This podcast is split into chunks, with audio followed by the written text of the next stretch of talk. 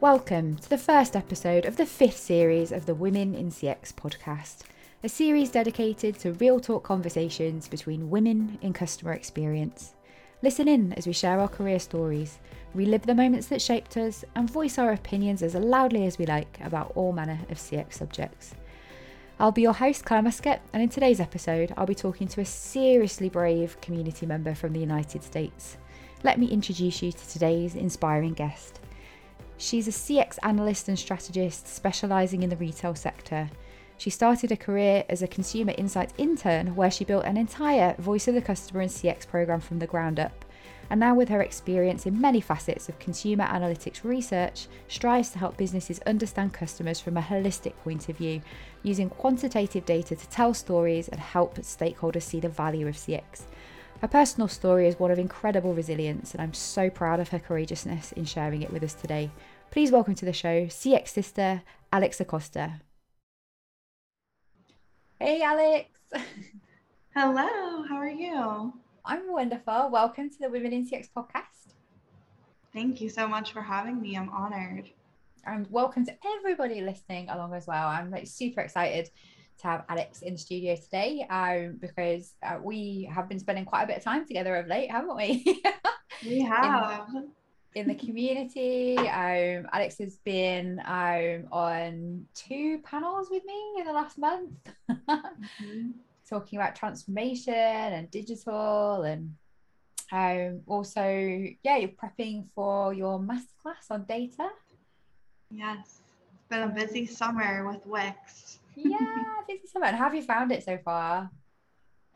Absolutely love it. Just super grateful for the opportunities. And also, it's awesome to even do it. Like, I don't even think I ever pictured myself at my age doing this stuff and kind of being like a voice that people go to for questions around CX, like it's really done wonders for my self-esteem. oh, I love that. I love that. Well, that's amazing. But also just like recognizing actually you are a super bright voice in our community and you have like a, a depth of expertise around customer experience and data that I think like not many people do. So actually, you bring so much value with those responses that you give around those questions because you live and breathe how to use data to tell stories and, and influence senior stakeholders in a massive organization.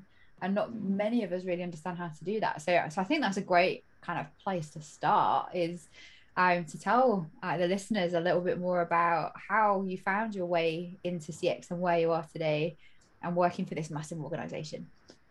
Yeah, sure. So I pretty much knew I wanted to do market research, consumer insights from my first market research class in college.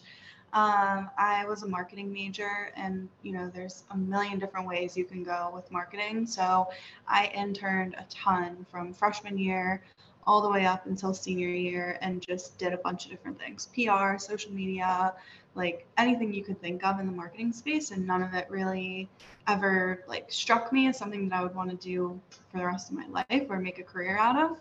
Um, and i got super lucky applying to an internship um, that was going to be the summer after my junior year um, and it was digital marketing internship. So you think like seo things like that.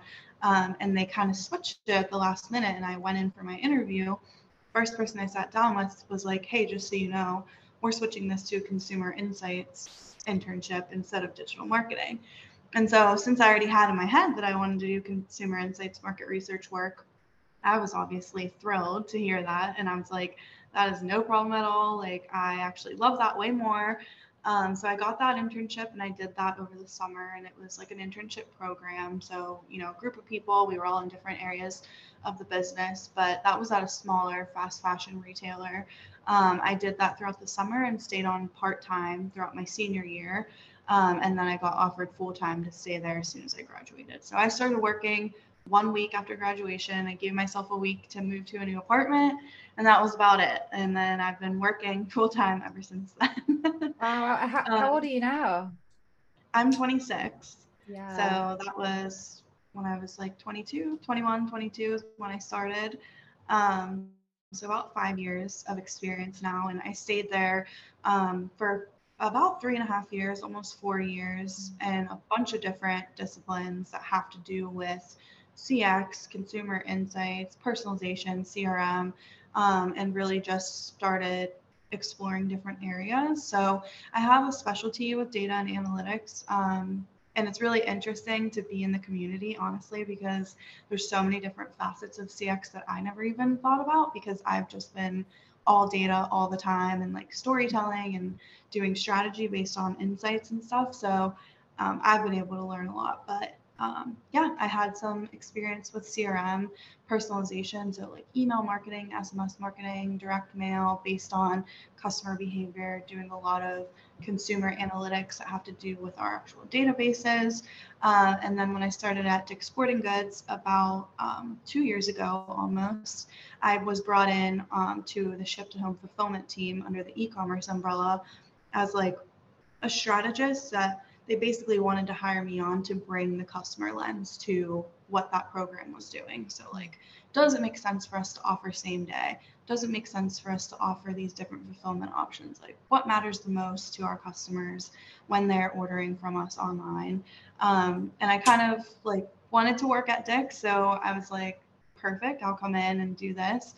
Um, but ultimately, had my sights set on the CX team and consumer insights team, and so um, my leaders were amazing and helped me kind of move over after a year into the role that I'm in now, um, which is a quantitative analyst on the CX team.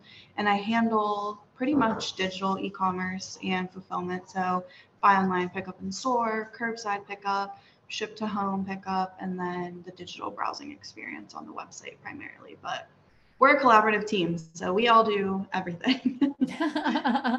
oh, just so many things resonated with me there. Um, in terms of like career journey, um, so I did a master's in marketing, and it, I had a really similar moment, um, which was the consumer behavior module.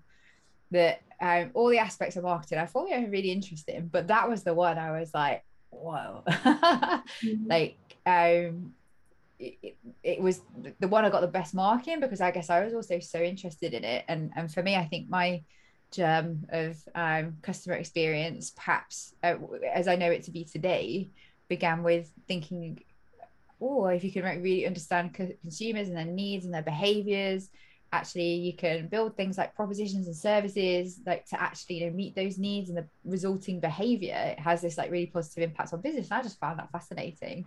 But also really yeah similar that um, I I didn't do an internship, but I worked my way through college or university, as it's called over here too. Um, and I started as a waitress at this big company, and just loved serving customers. Absolutely, just it was you know this other thing I think, which was the germ that sparked my love of what I do today. Um, and I worked my way up to be a deputy general manager. So when I graduated from my master's and the graduate schemes came up, they offered me to stay on in a similar way. So I ended up walking straight into a general manager's job at 23 as a graduate. Um, and yeah, just like fascinating how the path that we take kind of serendipitously can lead us to, to where we are. And I just love the bit of the story where like they made a mistake or they swapped yeah. you know out you know i wasn't even supposed to be interviewing for this but it ended up being the thing that you really wanted to do like yeah. that that's that's a bit of magic isn't it? That's a bit of alchemy. It was. It felt like fate for sure. And i definitely agree with you about like the serving customers thing as well. Like i worked in retail all throughout high school and stuff and i loved being like a stylist for people and just like making people feel good about themselves and like actually serving customers. Like i love doing that. I worked in one restaurant as a hostess and i absolutely hated that. Like it was just not like the service aspect that i really really loved. Um mm. and yeah just seeing things kind of all like mashed together and i'm just such like i'm just that type of person that really values like human connection and, and that type of thing and really wanting to actually like what sparked my passion for it was literally reading comments from customers at that internship and being like we got to do something about this. Like we are not serving them correctly and that led to me literally building their entire cx program as like an entry level associate and doing all of that myself. And then being able to see all of that stuff actually come to action and you know changes of processes changes of the customer service model and what we're training people to do inside of stores like it's just amazing to see how feedback that you give to companies if they're doing it correctly can inform all of these things and actually you know pay off for everybody omg so like literally this is pretty much the same story I have. So my first job in um, the head office was in data and insights, like mm-hmm. first one off the bat. And I wasn't so good with the numbers the way that you are, because I, don't think I was built to be an analyst. But what I could do was tell the stories and spot the root causes so when I was like doing reporting for the like executive team, like in this massive company, you know, board of directors, I'd quite often get things like the numbers the wrong way around. But what I was saying about why the mm-hmm. um what we needed to do differently about it to fix these problems for customers because I had operational knowledge and understanding as well um meant that like what I had to contribute as someone working in data and analytics um was you know more than just crunching numbers. Um, so yeah, like I remember like one report went up to the executive team and like they got the nine and the eight the wrong way around. So they thought the mystery shopper had fallen off a cliff, but it was just no, because because I found out I'd have dyscalculia, which is like the number of the equivalent of dyslexia, but with numbers. So I was never meant to be an analyst, but it did you know, catapult me off into the direction that I I ended up going to, which was more around um, how to design services and propositions. So that's super interesting. So I'm going to just like dig a little bit more around um, this kind of like what you do and how you do it, because I think the audience would love to know more um, about what it's like to be a quantitative analyst in a CX team. Like, what kind of data do you deal with? What do you do yeah, with it? So, so primarily we focus on survey data, um, and we have so much of it. I mean, we get hundreds of thousands of responses. I think it's July 20th right now. I think we're up to over 2 million responses across all of our surveys. So obviously that is a big data set to analyze and socialize. Um, so we pro- focus primarily on the feedback that we get from our customers um, and basically just synthesizing that and telling it to you know the relevant teams um, we kind of have a much more mature program to where you know in my past when i was just starting out with my um, cx program that i built myself it was super easy to get these like low hanging fruit of experience that we could go and have like quick wins you know and just be really agile.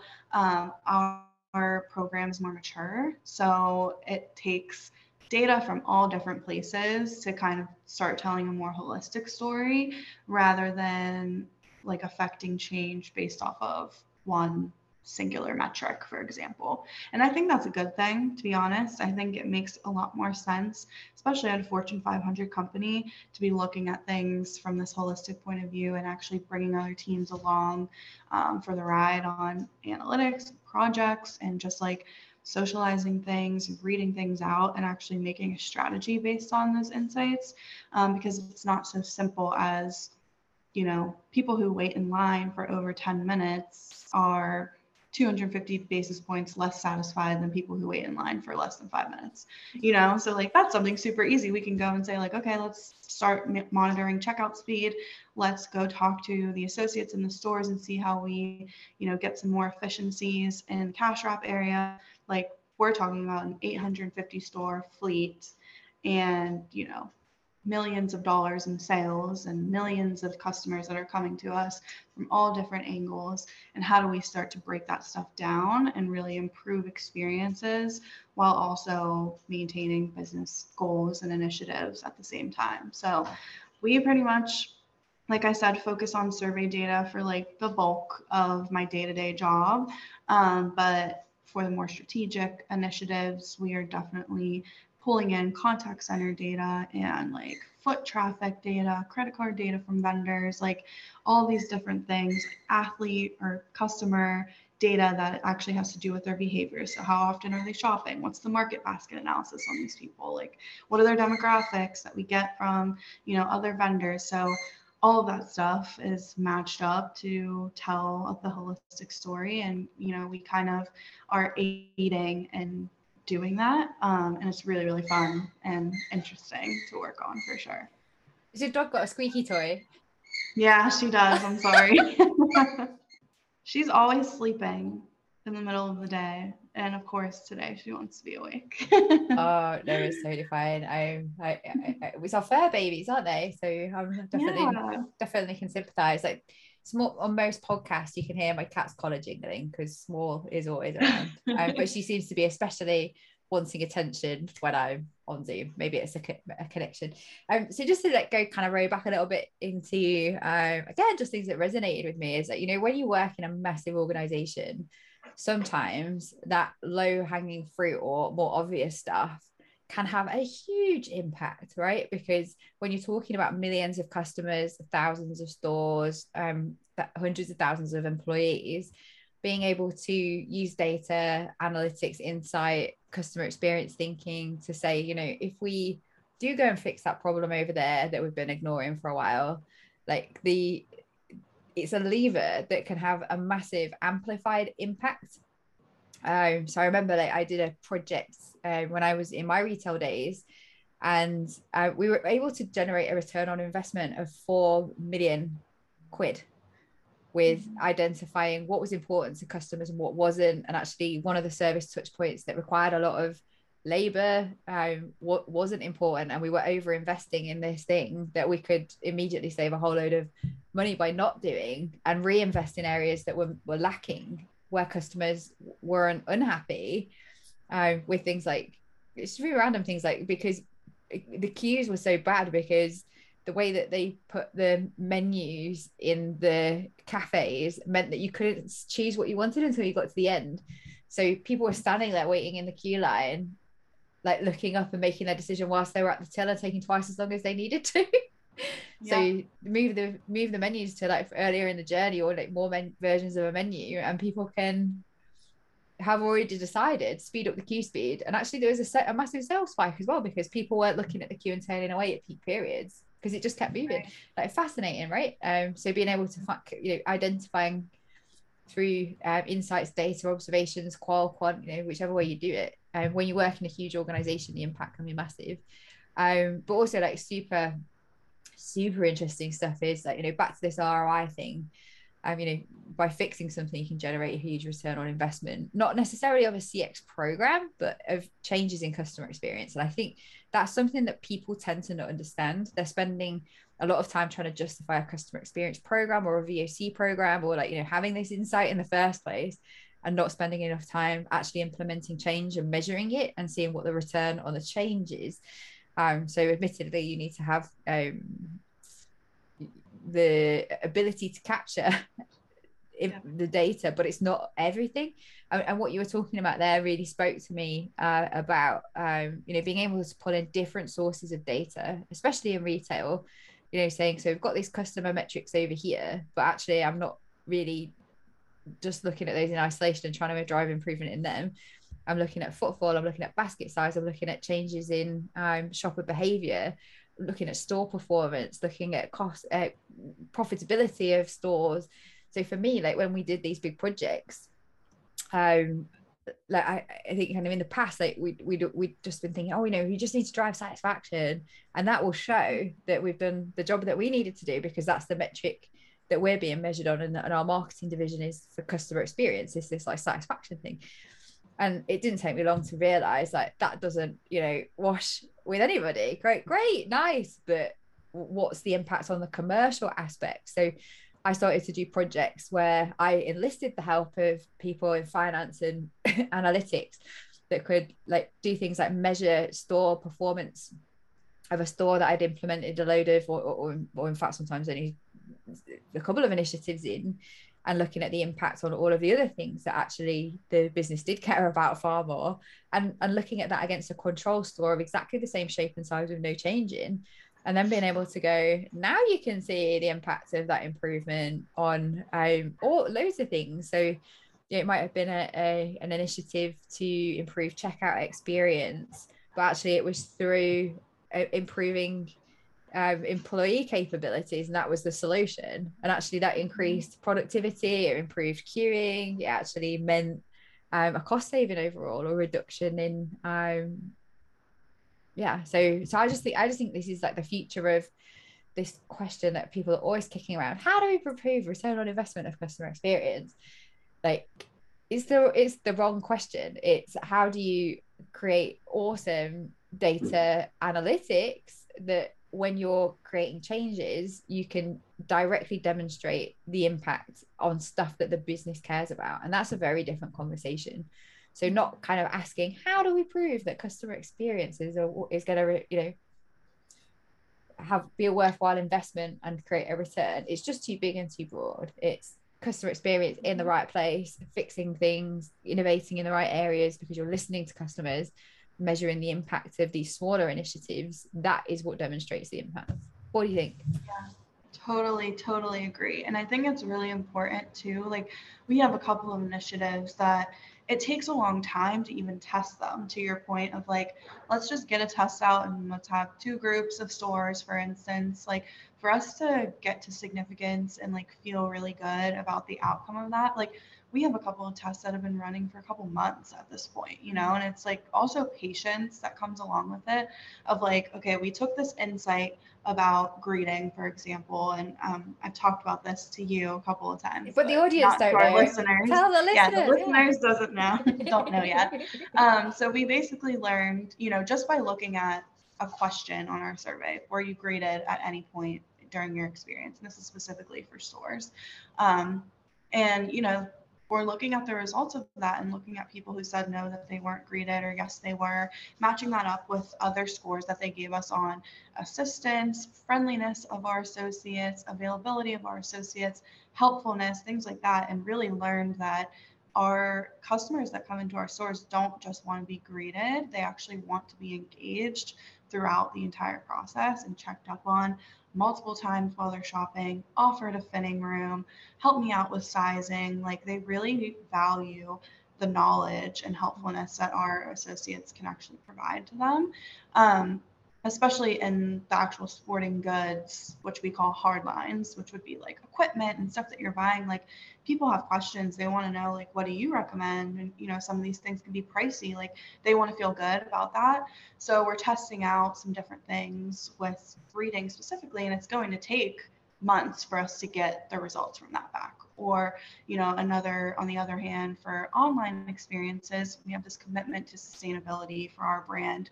And so we've been thinking about you know how do we reduce plastic for example? Um, and so testing out like not putting plastic clear bags in our online orders. What does that do to the condition of the product when it gets to the person do they care about it from a satisfaction perspective? Like did they even notice that we didn't have it in there? Um, you know a bunch of different things but that also takes weeks for us to implement you know like that's a process change um, that you kind of have to plan for and measure for a while. Um, but it's really awesome because whenever we get that back and the testing period is over we're looking at customer service call? Like, did call volumes that have to do with reshipping out orders or damages, did they go up during this time period? And was it for, was it the same orders that we took the polybags out of? You know, things like that where we can really start looking at different areas to be able to prove a point, which is, you know, we either want to do this thing or we don't want to do this thing. Um, but it definitely takes patience and a lot of collaboration. And I think that's one of the best parts about starting with an insight from the CX team is like, okay, now the really fun stuff starts where we can actually bring in all these different teams and get something off the ground to test and learn and really make a change. But it takes, you know, more time in some cases when you're talking about these big, like overarching strategic projects. Mm. Well, super interesting. I think the, the plastic bag example is a really good one. And I remember it um, when I was working in supermarket retailing, it was at the time the government were going to be introducing a charge and a levy for plastic bags and the amount of effort we had to go into like figuring out like how much to charge and like how to oh, yeah. how to display them and stuff because you know it's back to that massive organization thing again isn't it but you know as well as the environmental benefit of removing plastic from online deliveries like think about how much that actually costs as well yes. so like if if you can if you can you know tell the story that actually customers really don't care. It doesn't have a negative impact. It doesn't impact impact their overall product perception or satisfaction with their experience and doesn't damage anything, then that's like the example I said about the um the touch point I found where customers didn't really care about it. You remove it, there's a massive benefit benefit to it. Um, but the, the thing about store greeters as well, like, I remember, remember having like a really similar question around that um, because Walmart had rolled out like greeters at the front of every store, and we were like trying to figure out like why are they doing that? Like, does it really have like a, an impact or, or a positive difference? Um, and you know, trying it because actually we thought we should because our brand was better than theirs, or like you know, customers expected more from us because we were more of a premium brand that we couldn't be like outmatched on service but it didn't make any impact at all. Like, it was pointless. And like you said you know be your example you know you're talking about hard lines and much more emotional investment in the goods that you're buying rather than picking stuff off the shelves. That's why it definitely wasn't important to us. But you know like why waste money at the front of store when like just saying hi to people doesn't actually have any impact at all? Save that money invest more in the, the employees that are on the shop floor being able to help people make decisions because that is where it is important. So those like financial trade-offs that invariably happen in any business being able to have the the insight and the data to then help make those decisions again is critical. And that's another challenge that cx comes across is um the trade-off is just you know well that's nice for customers but we can see there's like we're going to make a loss here or something you know? Right you know, right. being able to help to balance that trade-off of well actually there's a win-win over here we can take something away it will deliver a cost saving but we need to be investing more over here so there's a net mm-hmm. opportunity to like take cost out put a bit of cost in you've still got a net overall benefit but being able to show through data that you that's the the reality of it is is super important and i just don't think it happens enough um and uh, yeah so, and i was just going to say about like the time it takes to do some of these things. I guess like you know me now as a startup founder and you know how scrappy i am. Yeah. i was just going to say to the listeners like not to be put off um, by having to to do everything with belts and braces the first time. If you need to get buy-in to being able to test and learn and experiment and set up you know data oriented experiments with resource and teams it, you know you, you said you're a mature organization right? You're already pretty advanced in this kind of thinking. If your business isn't there yet like what i did back in the day when i was the first person with customer experience in my job title was just to set things up as, in as rudimentary way as possible. So i would um, ask for permission in a single location and set up a set of metrics that actually were manually tracked by the store manager. Um, well, not the store manager because they were too important, but one of the store management team that they then report in and asking the same metrics to be tracked by one of the store management team in a store that was similar. And it didn't take any analytics team, it didn't take you know, just like that kind of initial stage of trying to get buy-in because some data is better than none for sure. Um, and that really helped me get buy-in to why we should maybe expand this to more than one store. Let's put it in um, three stores. And then that got me the buy in to put it in a region that eventually we tested and learned and figured out what worked and what didn't and what had the biggest impact. And off we went and rolled it out across a nation. And hey, presto, four million pound return on investment. Like, you know, th- th- that wasn't. Um, it didn't i didn't start like out of the gate with the ability to do those things it was a, a process that happened over time. So um yeah. Yeah, I, I love that you said that because I think yeah, it's so important to like start small if you have to. You know what I mean? And be okay with that. Because I do think a lot of us, especially in the community, we are ambitious girls and we just want to go, go, go. And I think it's okay to just say, like, it's going to take some time. It's not a failure by any means on anybody. It's not something to, you know, be upset about. It really is just like, let's be grateful that we can even do this one store or like these couple swim lanes on our website. Like, you know what I mean? Just see what happens and then pivot. And I think that's so important, especially in CX. I mean, it's pretty new. It's pretty new discipline to everyone. And I think everybody's still learning. And I think it's just the more you can learn, the more data you can get, the more, you know, insight you can you know get your hands on, the better. And any progress is good progress. Yeah, no, I agree. I agree. It's hard though, right? And maintaining the resilience to keep going when you know oh, yeah. what you really what you really want to do. And I, I, again, to anyone listening, I'm sure you'll identify with this. Is like I want to fix the whole end-to-end customer journey, and yeah. I've got this this tool that we've paid a fortune for that's giving us the data. And in order to justify that investment, I need to fix everything. But even in that mm. situation, it's still pick something, start small, and and scale. And yeah, just like stay scrappy. yeah. And find and find a way. Um hmm, yeah, I don't I, I don't really know where to go from here. Like this is this to me, I think, you know, it's challenging, it's challenging, it's challenging the fact that CX isn't really a discipline anymore. It was for a short, brief moment in time, probably about five years ago, where you could uh, take a framework and apply it and it would work in most places because I think industries have changed so much, consumers have changed so much, technology has reshaped everything. Like eh, the way you have to approach even defining what customer experience means in your organization is different now everywhere. Being part of this community, I think, is really showing me the reality of of that and you know where the power core sits in the organization who uh, what the key metrics are that they're trying to drive like it, it's more like I think becoming a creative problem solver, becoming an awesome leader who can influence, and basically building up this really diverse set of tools. Like for, for, for me, if I think about my practice, you know, so I started off, you know, doing data and analysis.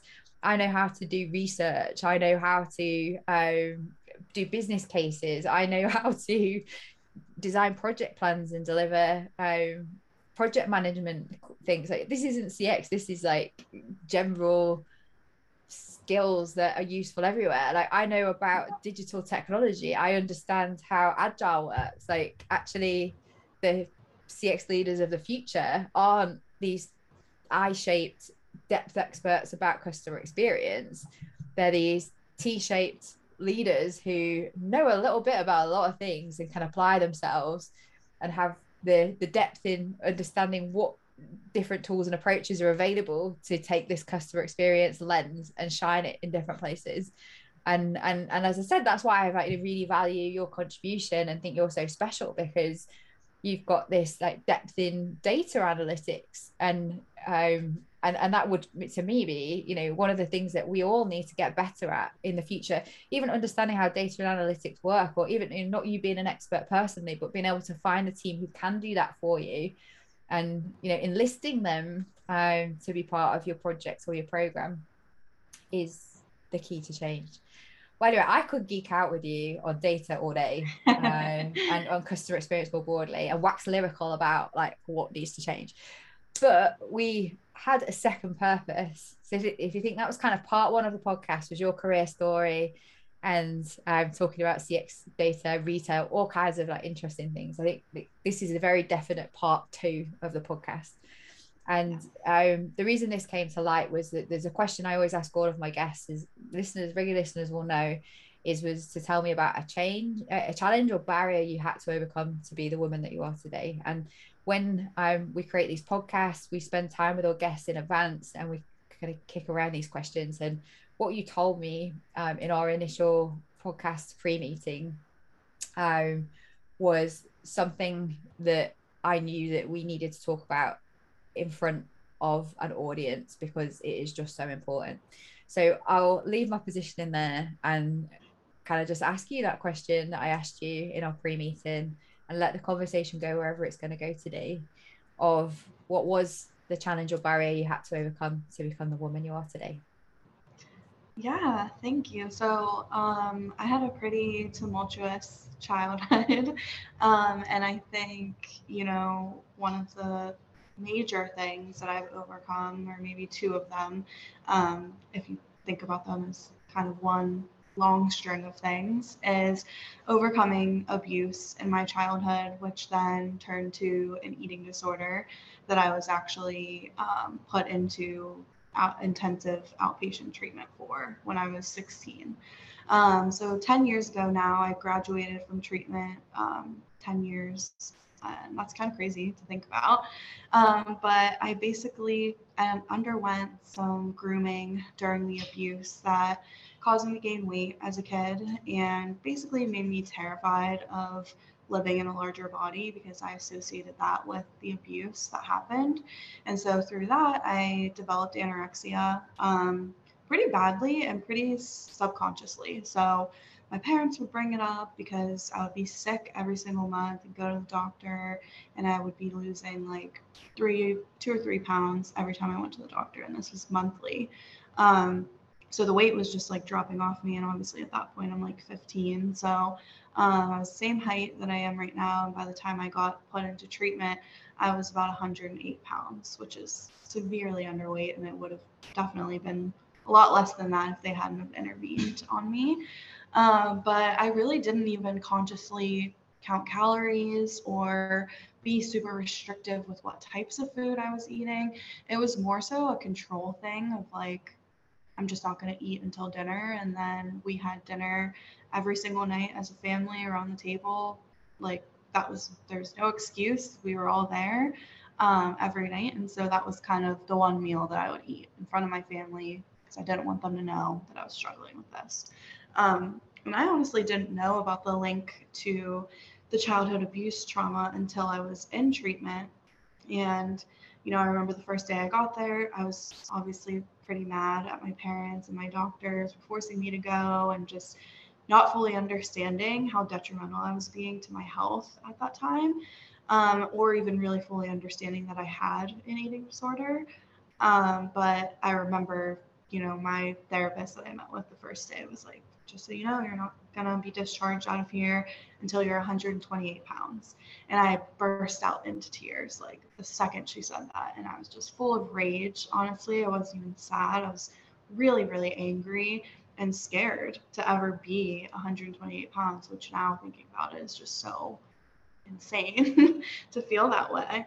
Um, but that's how I felt. And I was really, really terrified to even have to face um, the abuse. It was one of those things that, you know, I never really got therapy for prior to being um, in treatment for my eating disorder. It was nothing that I really ever discussed um, with like a licensed professional. I talked about it with my family and my mom sometimes, but even then, it was kind of just like something that I kind of wanted to move on for, move on from, and I didn't realize how much it was affecting other parts of my life until this eating dis- disorder came about and I had to go to treatment and actually kind of figure that part out first. So came to the realization through a lot of therapy within treatment that you know the trigger for the eating disorder was because of the abuse and because of the association of living in a larger body to the abuse that happened to me for years.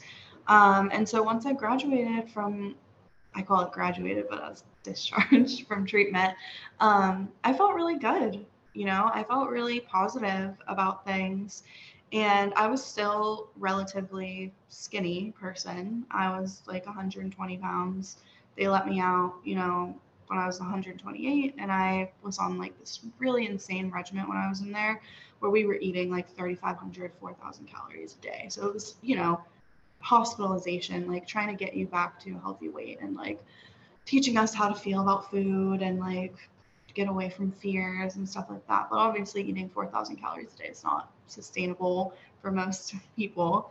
Um, so I kind of, you know, was up and down with my weight and really like I felt good about myself. I felt good about where I was at that time um, and didn't really struggle with it too much but I always had disordered behaviors, even if I wasn't necessarily restricting to the point where it was a relapse. And trust me, I've had relapses before, um, but it was things like I developed orthorexia instead. So, in some trying to get some semblance of control after this treatment, um, I became obsessed with clean eating, quote unquote, whatever that means checking the ingredients on every single piece of grocery that came back in when my mom got back from the grocery store. Like being really, really crazy about not having preservatives and stuff like that. And just like really being hard on myself and being super controlling to the point where it was affecting my family as well. Like, I was talking to them about stuff that they were eating and making them feel bad about their choices with food and exercise because I was so crazily obsessed with health, which is obviously, you know, not being that healthy at all when you get to that level of, of obsession. So gradually kind of got through that by being in outpatient therapy like once a week with an eating disorder specialist and really learned a lot through that um, and then i kind of transitioned into like vegetarianism and veganism as a way to restrict what i was eating further down the line so i was vegetarian for like four years and then i was vegan for four years and so i was always pretty much always since I got out of treatment restricting something or exhibiting some sort of disordered behaviors around food um, until COVID hit. And actually, I met my boyfriend and I stopped being vegan like a couple months before I met him. And it was really nice to be in a new romance where go out to dinner a lot, you go to the movies, you're getting popcorn, you're getting ice cream. And it was nice to just like not be vegan and be able to eat literally I was letting myself eat whatever I wanted for the first time in my life, pretty much. Um, and then the pandemic happened, and it was really tough on me. Um, we had just moved into a new house, just moved in together. So my first time living with a significant other, just moved into a new house a week before the lockdowns happened. And then I was struggling a lot with PTSD from the abuse um, because I just really had never dealt with it and i was just starting to see how it was affecting my brain.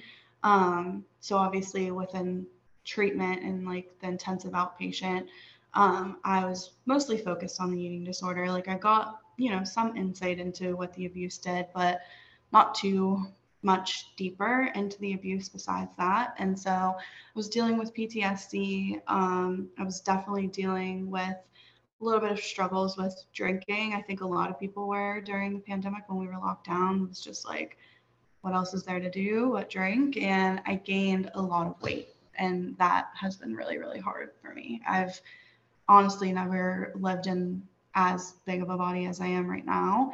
And so it's kind of forcing me to think about my lifestyle, my relationship with food, my relationship with exercise, my relationship with alcohol. I mean, just everything it's been, you know, a struggle, to be honest, to just try to navigate through all these different things that are happening. And so I went to um, CPT therapy during the second year of the pandemic. So 2021, um, I started that and really focused on healing my PTSD. And with that, I kind of learned a lot of very valuable skills around just like changing your thoughts and not blaming myself for the weight gain, not blaming myself for the issues with alcohol, not blaming myself for all of these things because I had the tools after I got discharged from that therapy program to where I could start to rethink what those thoughts actually would turn into from like a behavior perspective. Like what am i going to do now that i've just thought this terrible thing about myself um, so it's obviously still work in progress. Um, but I think that those two things kind of linked and combined. And then dealing with the pandemic, which has been really, really hard for all of us, on top of working, never taking any breaks from work, and going through these really crazy life changes that are really huge, to be honest while trying to navigate like relationships with coworkers and people that you probably don't really want to know as much about your eating disorder or trauma that you've been through and childhood abuse and all of that stuff like it's something that I'm still working on to this day but I definitely feel like a stronger person because of it. I definitely think that my I value my own perspective a lot more coming out of CPT therapy and just realizing all these things that I've kind of had to navigate through. I mean, really, since I've been like six or eight years old, it's been pretty much my whole life. So, um, yeah. Wow. I'm so proud of you for telling Thank your story you. and the way that you told it. Um, it's just so inspiring. Like, I love the fact that you say graduated because you did and you know i think being really honest about recovery is a long and bumpy road right and relapses happen and just the tenacity and healing that you've shown um, during this time that you know we started this podcast. You're telling us about this amazing career story of internships. You know, you weren't going through all of this at the same time or like around it, right? Um, so it's a real story of hope for anyone listening who struggled with trauma or eating disorders or are on the road to recovery that you know you really don't know what is happening to, for someone else especially as you said in the workplace or what's going on in their lives or in their pasts or the stuff that they're trying to struggle with. Um and you know that kind of being high functioning with an, an, an, an addiction or an eating disorder or um PTSD there are like multiple reasons that people might be acting in ways that you don't understand. And I think this is a really important conversation, you know, not just around the food and the body image stuff, and it's super important, eating disorder aspects, but also giving people grace and compassion and patience that you really need to give people a chance to can't even think how to describe this because it's none of your business, right? What someone is going through. But just bear it in mind that maybe what you think or the assumptions that you're making around someone and their behavior aren't the case at all and um, to act with compassion and unconditional positive regard that you know that's that's the case um, and I, yeah, I, I, I totally agree with you and I, I also want to add in there of just like leading with empathy too you know like not even leading as in like you're in a leadership position and you're a leader of others like you're a manager or something but just if you notice something like something has changed with someone's personality or something might be a little bit off they're not acting how they normally act like lead with empathy and just ask like hey is everything okay? I've noticed that you're not really yourself lately instead of turning it into like you know a negative thing or you know something where it's kind of shutting people down i think is really really important and i know especially as women we try to compartmentalize our work life and our personal life to the extreme, like to the point where it's like you get work Alex and you get home Alex, and those two never really mix. And I think through just the recent PTSD like therapy program that I went through, I kind of have let myself relax off of doing that a little bit because I no longer see the value in not being vulnerable with my coworkers because I just realized that it's not worth it. You know, like it's not worth it because people are willing and most of the time will be willing to help you out take some things off of your plate at work or just be a friend to you even if they're coworkers like if they know that you're struggling with this stuff and i've i've never asked for help like that's not mm-hmm.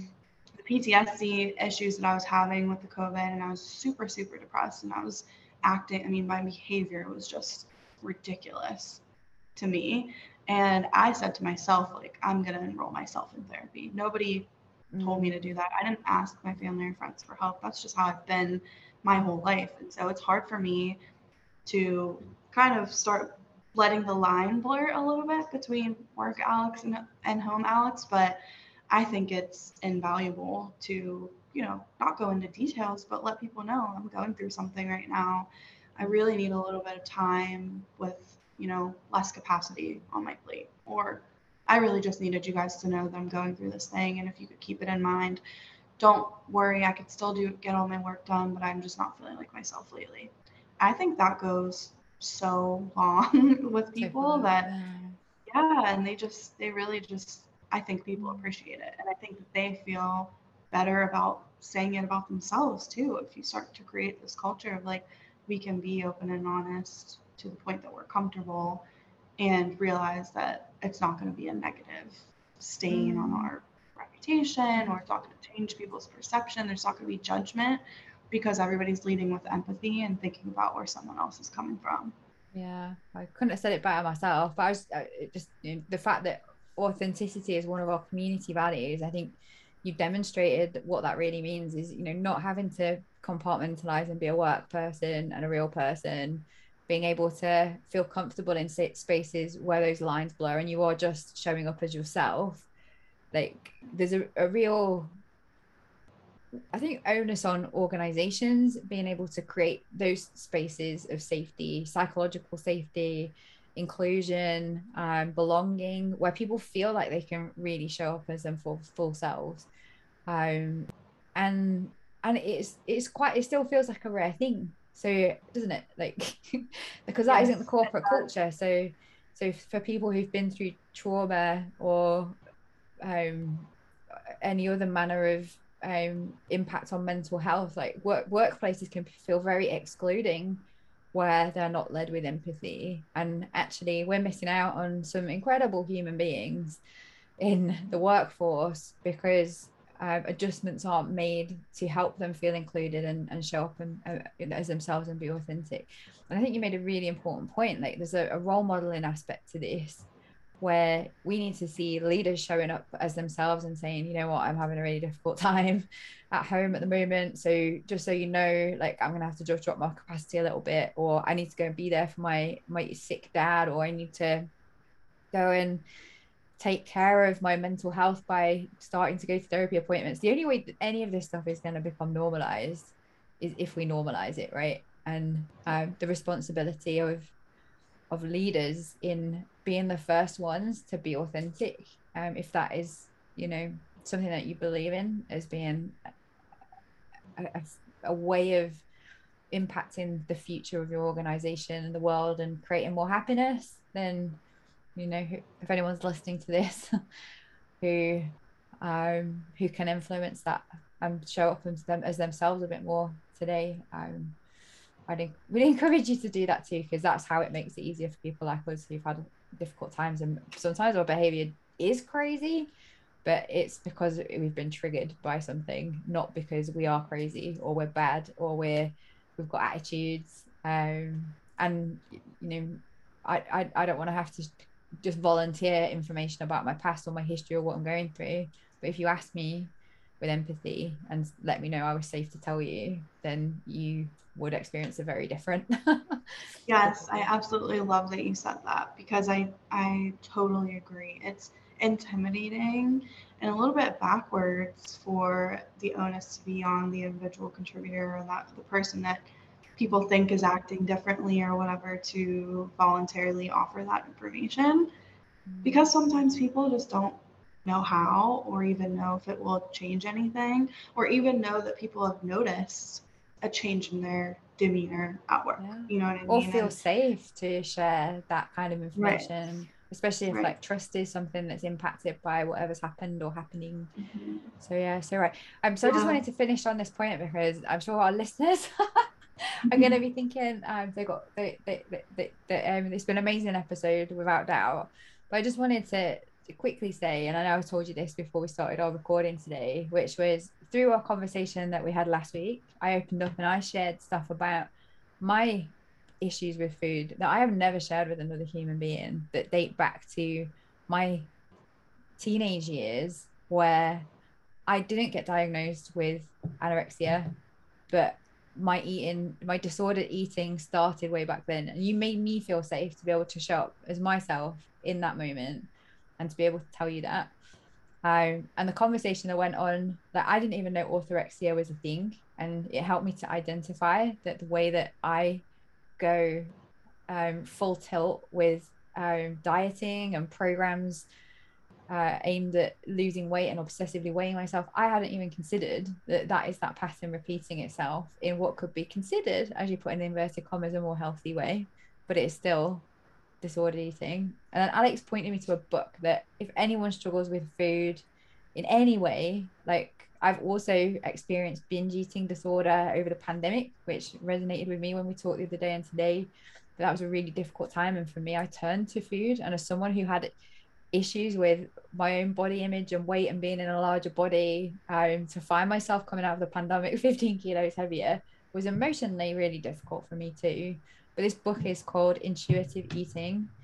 And and for me it was a complete game changer because um you know being comfortable in the bodies that we have here and now and today is the key to sustainable happiness in our bodies. Like they change. They don't stay the same.